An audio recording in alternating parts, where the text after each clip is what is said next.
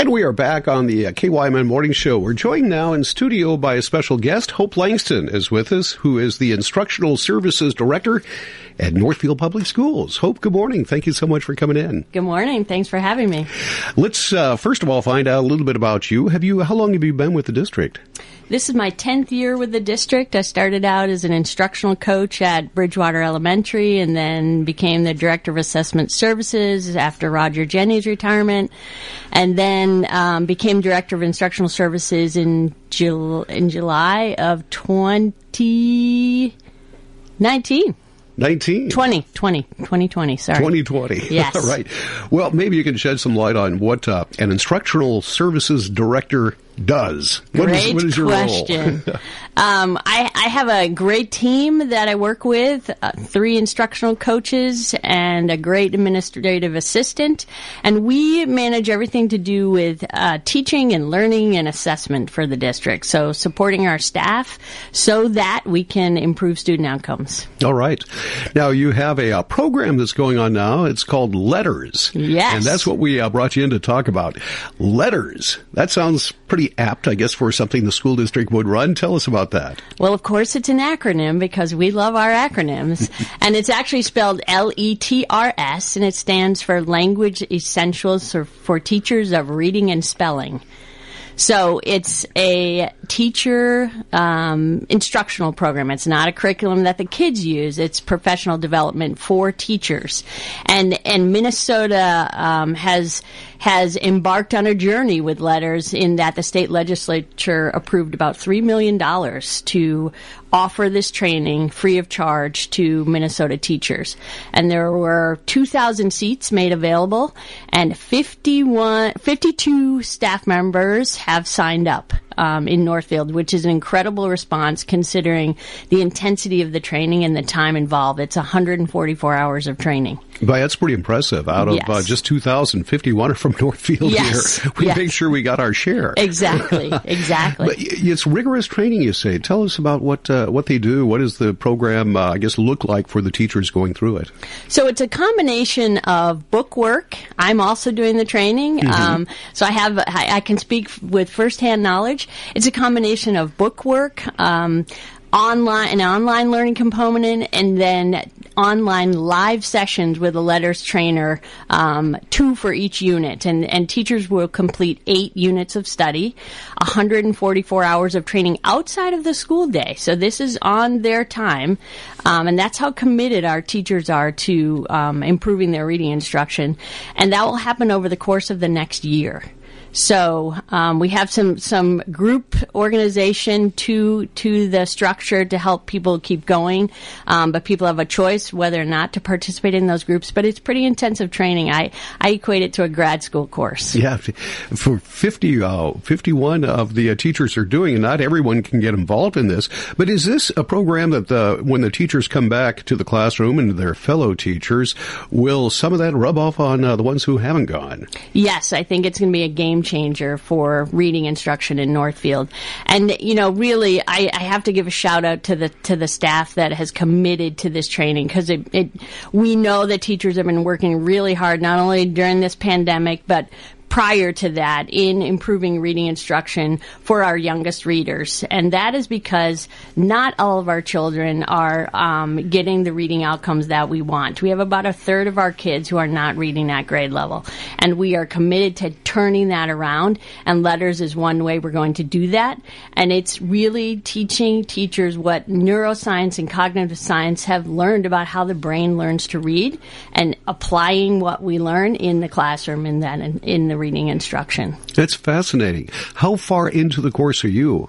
I just completed unit one and I'm into unit two. How many units are there? Eight. Eight. Okay, so you've Yeah. got quite a bit to go. Yep, but we have till next June to finish. So All right. Well, let's talk about the what you've learned so far in this. It, uh, you know, students. I've always been under the assumption, I guess, that students all learn, but they may learn a little differently than the, the student sitting right next to them. Is is that the case? actually what we've learned about the brain and reading is that there is actually one way the brain learns to read, and it's connecting your visual brain with your language center and laying down the pathways between those two parts of your brain and um, and that's what brain imaging has shown us. And so while we used to think, oh, kids learn to read naturally, it's actually not so. Kids need to be taught very explicit foundational skills so that they can learn to read. Some kids lay down those pathways in their brain with fewer repetitions than others but we know that all kids can learn to read, and that's the key point. Now, you have gone through one out of eight so far, so I, am I guess guessing that uh, over the course of the summer, if, uh, if a teacher would like to get involved, they may have a little more time to, to get through some of those courses. Would that be correct? Yes, that's a great point. Um, there are, what I hear, there are still slots from MDE still available. In addition, this is one area where our state legislature has bipartisan support in in um, in funding this program, and we are hearing that there may be additional funding made available, so that will allow more teachers to participate in this type of training. It sounds just fascinating. I'm I'm interested with I guess the science behind it. Do you have uh, or has LETRS been around long enough and maybe tried in other markets or other states? Uh, have we seen any results, uh, any data regarding the results of this? Boy, Jeff, you ask great questions. That's Seriously. what I'm here for. So, so what's interesting is what we learned is that there's science happening over in in um, the, the neuroscience researchers and the cognitive science researchers, and that's happening um, over here to the left, and then there's actual classroom practice over to the right. So the research has actually been around for a long time, decades, knowing that what kids need to learn to read. But there's now a new field called translational science that's bringing that research into actual practice in the classroom. And so the research is not new, and that's a misperception that's out there, but it is not new. And what we know is that um, there have sta- there have been states like Mississippi, first and foremost, who ha- was dealing with a much more struggling population than than we were. They actually had all of their teachers go through LETRS training and began to see pre-pandemic some massive changes in their challenged student outcomes. And so that's what started the discussion in combination with grassroots efforts from dyslexia, dyslexia um, students and their families primarily starting a movement across the country saying, you know what, something's not right in reading instruction and we need to make a change. And that has grown and caused state legislatures in virtually all 50 states. I just checked the map this morning. Um, there's only one that doesn't have specific legislation around reading instruction, um, and Minnesota is is one of them. Um, and so we are seeing massive changes across the country. You know that uh, that transition uh, or translation between you know the neuroscientists and the teacher in the classroom. That bridging that big gap has got to be a, a pretty big hurdle to do. You mentioned the, the the science is not new; it's been around, but uh, I guess why haven't we done this before? It seems so logical now. Well, we did do it before back, you know, when, well, I'm older than you, I'm sure, but back when we were young. And then we moved away from it, um, even though the science never wavered, right?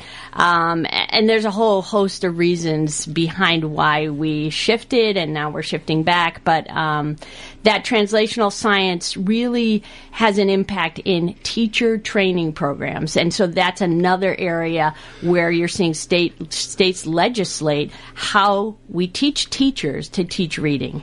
Um, and so what we now have is a void and people like me and other teachers who were trained differently when they when they were in school to become a teacher.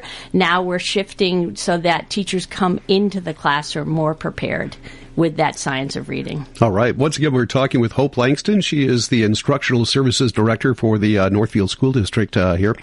Hope, what else do we need to know about? The, uh, we're talking about the LETRS program, which is uh, a, uh, a, reading, I guess, based program. Uh, what else do we need to know about this? Have we missed anything? I think what's it's important for people to know is that we are not changing the curricular resource that we are using for teaching reading in elementary school, and that's the Center for Collaborative Classroom, being a reader, being a writer, making meaning. What LETRS will do is allow the teacher to enhance what they're doing within that curriculum. So it, they work in tandem with each other. All right.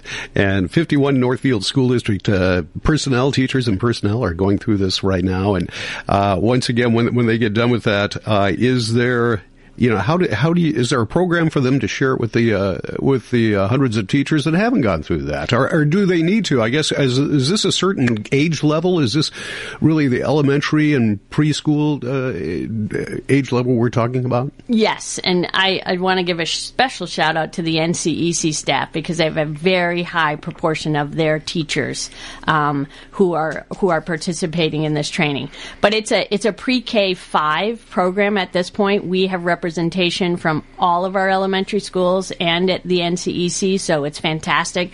Reading interventionists, classroom teachers, special education teachers, and preschool teachers and administrators um, are all participating. So yeah. And what we expect is that we will be sharing this knowledge out to the teachers who have not yet participated in this training, and we expect more to choose to participate as time goes on. So it is an ongoing program. It's not just a well, one. Well, we hope done. the legislature will fund more slots for everyone. All right. Well, it sounds like a great program. We'd like to invite you back at some point in the future. We can talk about uh, how this is working, and maybe uh, we can talk with some of the uh, teachers as well about uh, what they have uh, learned and what uh, how they use that in the classroom. That would be great. I'd be happy to. Hope, thank you so much for coming in. Thanks for having me. Mm-hmm. Hope Langston, once again from uh, the Northfield School District, their Instructional Services Director. You're listening to 95.1 FM and AM 1080, KYMN Northfield.